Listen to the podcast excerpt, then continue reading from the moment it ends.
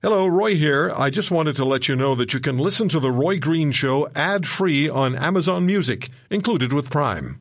You know you've hit the big leagues when you're a guest on his show. This is The Roy Green Show. Wow.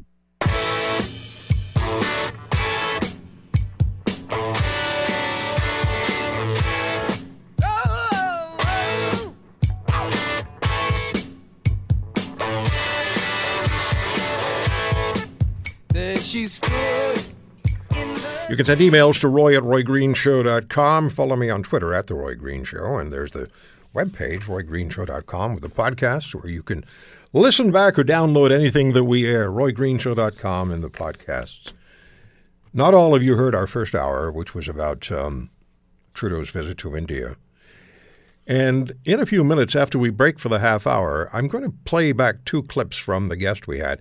Our phone lines are very busy on the issue of BC and Alberta.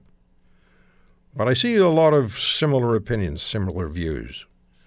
So I want to play back, or at some point I'll play back two clips, and we'll set aside a couple of minutes for those of you who maybe weren't with us in the first hour to comment and share your thoughts on the Prime Minister's performance.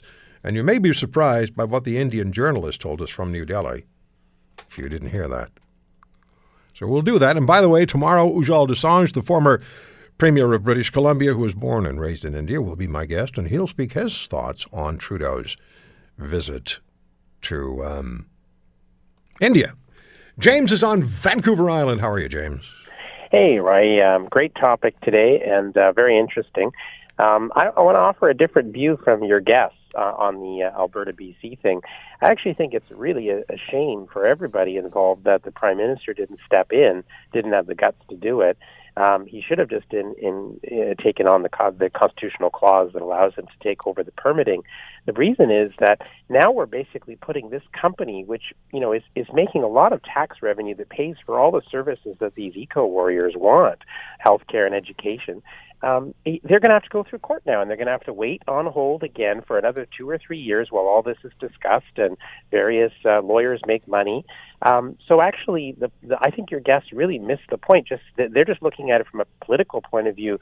It's less stress for the two parties involved, but actually, you know, this company's trying to make money. They're trying to succeed. I we're a resource nation until the left can come up with a reasonable explanation of how we're supposed to pay for everything in this country without using resources, then I don't want to hear from them. You know, the ones who don't want the pipeline, they're just hoping that Kinder Morgan will go away. That's right.